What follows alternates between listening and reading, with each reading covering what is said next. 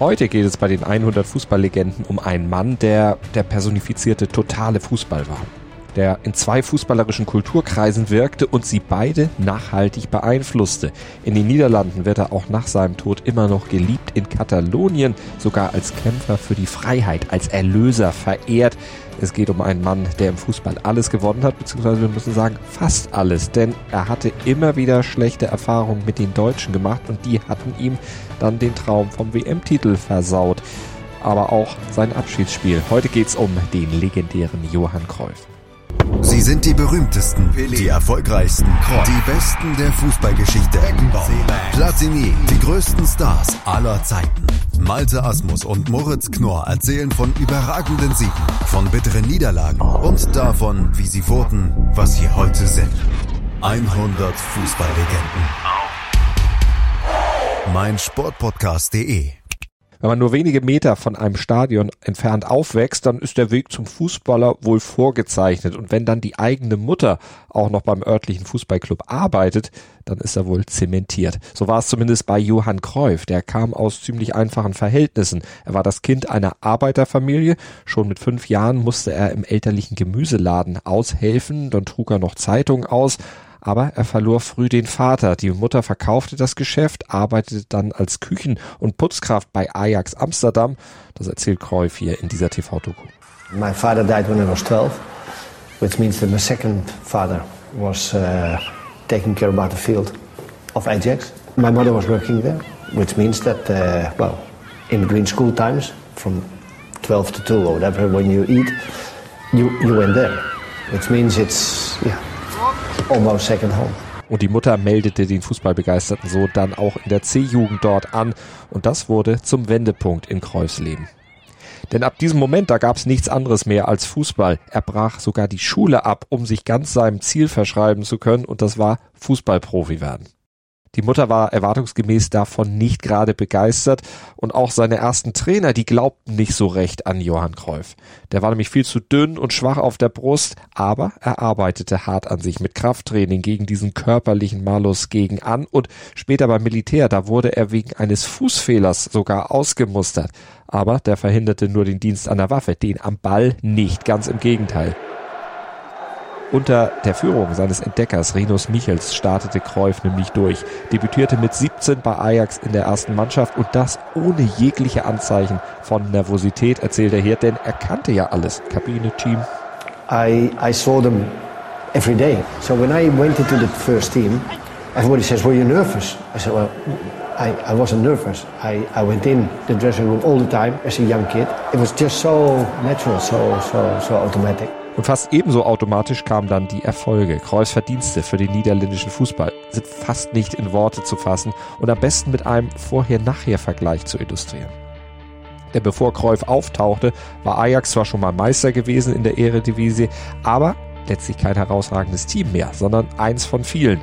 Daran, in Europa vielleicht mal eine große Rolle spielen zu können, war auf jeden Fall noch gar nicht zu denken.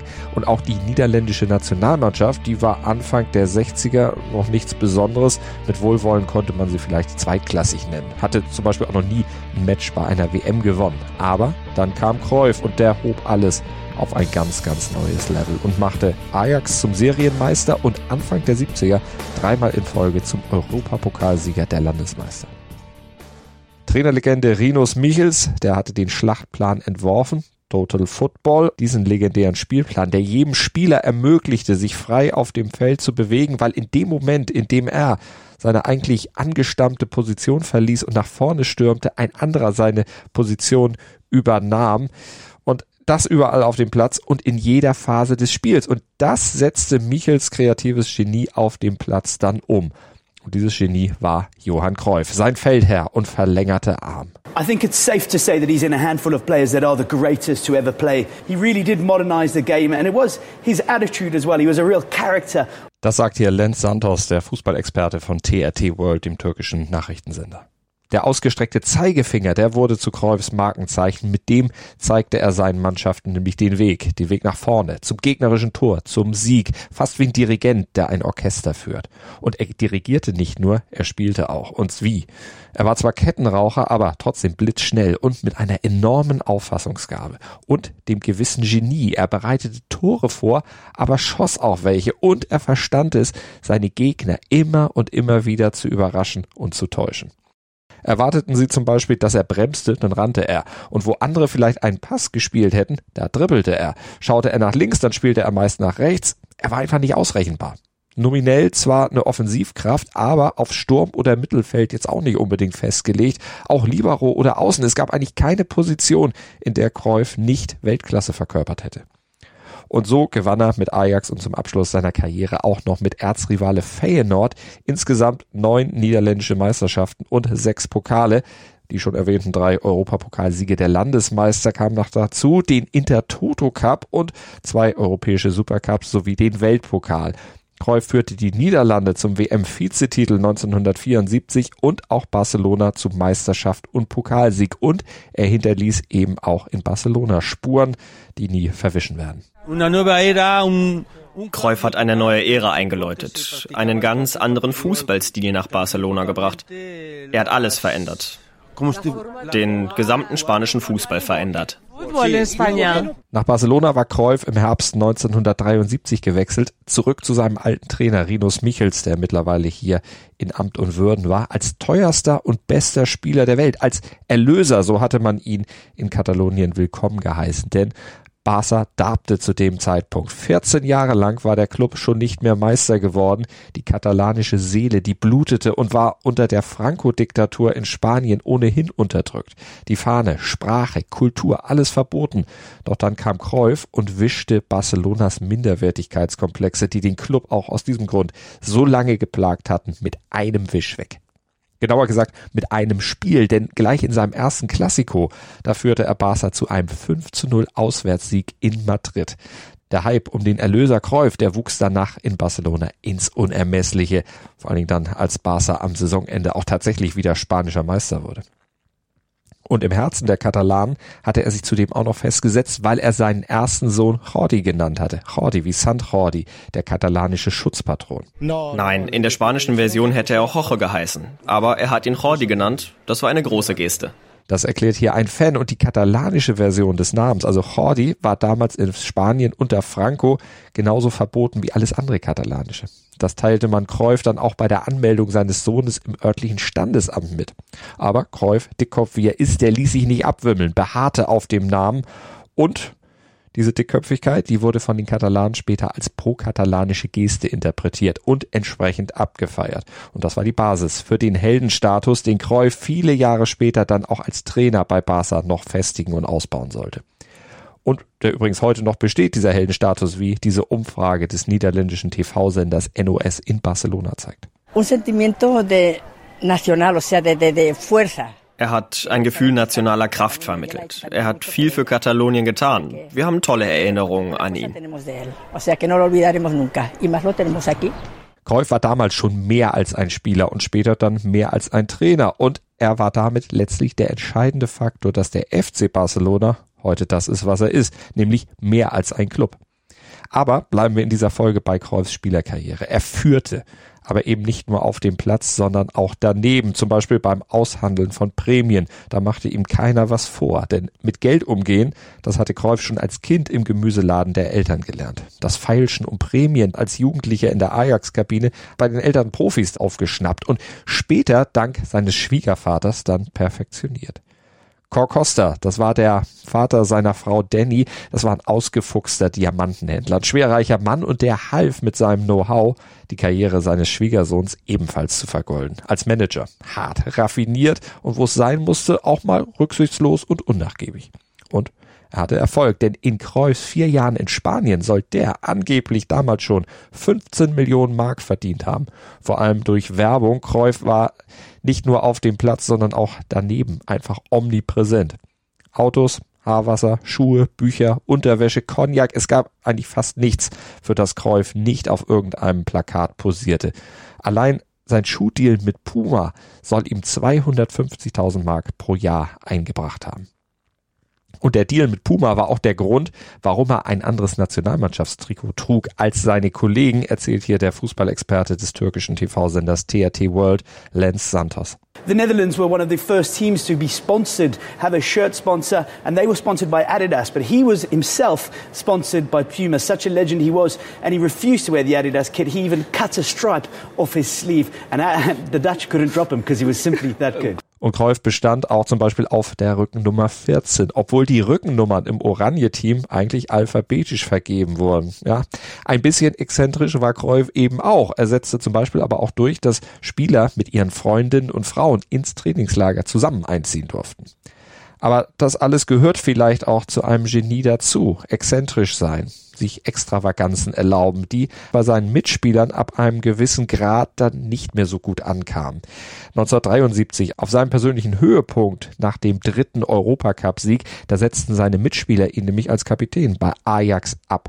Ohnehin fiel diese große Ajax-Mannschaft, der Club, immer mehr auseinander. Der Zusammenhalt der Jahre zuvor war weg. From the club only was no discipline. From nobody, not from the president to the players, not from the players to the coach, not from the coach to this. It was pretty because they, I think they could have held a few more years. You can get angry, that's what I did, and uh, tried to keep these things together, but it was almost uh, impossible after these, uh, after these three cups. Entsprechend wütend wechselte Cruyff dann zum FC Barcelona. Auch wenn seine Dominanz hier irgendwann nicht mehr gern gesehen war, er konnte sie sich und auch seine Extravaganz definitiv leisten, denn er war begnadet. Der lieferte stets Leistung ab.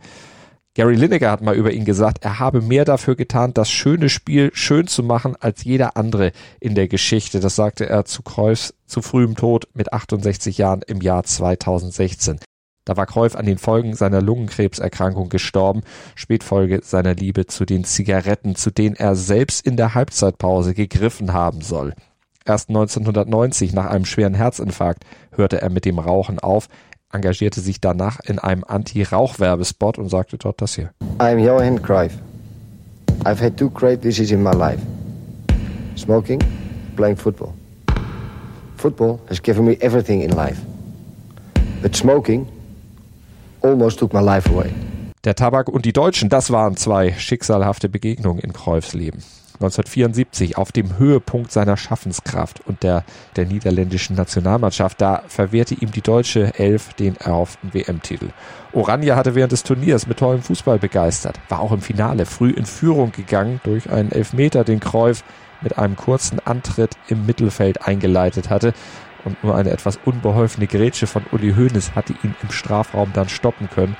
Doch nach dieser Führung, da kippte das Spiel. We missed such a lot of chances, such a lot of chances. So we played quite well, but the details were not there, and, and you saw it in too many, too many small, different details. And one of the things were, uh, were uh, scoring the goals. Fotografen scharen sich schon um Helmut Schön, aber noch ist das Spiel nicht aus. Doch jetzt! der Bundesrepublik Deutschland ist Fußball-Weltmeister 1974. Oh, hat das und am Ende stand Cruyff mit leeren Händen im Münchner Olympiastadion. Und dann am 7. November 1978, da hatte Cruyff den FC Bayern zu seinem Abschiedsspiel nach Amsterdam eingeladen. Er wollte danach in die USA wechseln, wo er dann in LA und Washington später kicken sollte. Der FC Bayern, der schien für den Abschied ein würdiger Gegner, doch das Hotel, in dem die Bayern untergebracht waren, erschien denen nicht standesgemäß genug. Und dann beschimpften die Fans in Amsterdam sie auch noch beim Warmmachen als Nazischweine. Die Bayern beschlossen, das alles auf dem Feld zu rächen, gewannen mit 8 zu 0 und versauten Kräuf so den Abend und den Abschied, denn als der fünf Minuten vor Schluss ausgewechselt wurde, da hatte sich das Stadion schon halb geleert. Vielleicht auch das ein Grund, warum Cruyff danach mit dem Fußball nicht aufhörte, sondern nach seiner Zeit in den USA nochmal bei Levante in Spanien und später dann bei Ajax kickte, ehe er dort dann ausgemustert wurde und wütend zum Erzrivalen Feyenoord wechselte und dort dann seinen letzten Meistertitel als Spieler gewann und dann seine aktive Karriere beendete. Danach wurde er ja auch noch ein erfolgreicher Trainer, aber diese Zeit, auch wenn sie nur bis 1996 ging, ist genug Stoff für eine extra Folge der 100 Fußballlegenden hier auf meinsportpodcast.de. Das war sie, die neueste Ausgabe der 100 Fußballlegenden hier auf meinsportpodcast.de. Schaltet auch in der nächsten Woche, am nächsten Sonntag wieder ein. Immer wieder sonntags kommt bei uns ja die Erinnerung an Fußballlegenden. Und wenn ihr eine Idee habt, wen ihr gerne mal als Legende vorgestellt hättet in dieser Serie, dann schreibt uns doch über unsere Social Media Kanäle oder an info at meinsportpodcast.de und dann hört ihr vielleicht schon in der nächsten Woche eure ganz persönliche Fußballlegende hier bei uns in der Sendung. Danke für heute. Bis bald. Schatz, ich bin neu verliebt. Was? Da drüben. Das ist er. Aber das ist ein Auto. Ja, eben. Mit ihm habe ich alles richtig gemacht. Wunschauto einfach kaufen, verkaufen oder leasen. Bei Autoscout24. Alles richtig gemacht. Dir hat dieser Podcast gefallen? Dann klicke jetzt auf Abonnieren und empfehle ihn weiter. Bleib immer auf dem Laufenden und folge uns bei Twitter, Instagram und Facebook. Mehr Podcasts aus der weiten Welt des Sports findest du auf meinsportpodcast.de. Schatz, ich bin neu verliebt. Was? Da drüben. Das ist er. Aber das ist ein Auto. Ja, eben. Mit ihm habe ich alles richtig gemacht. Wunschauto einfach kaufen, verkaufen oder leasen. Bei Autoscout24. Alles richtig gemacht.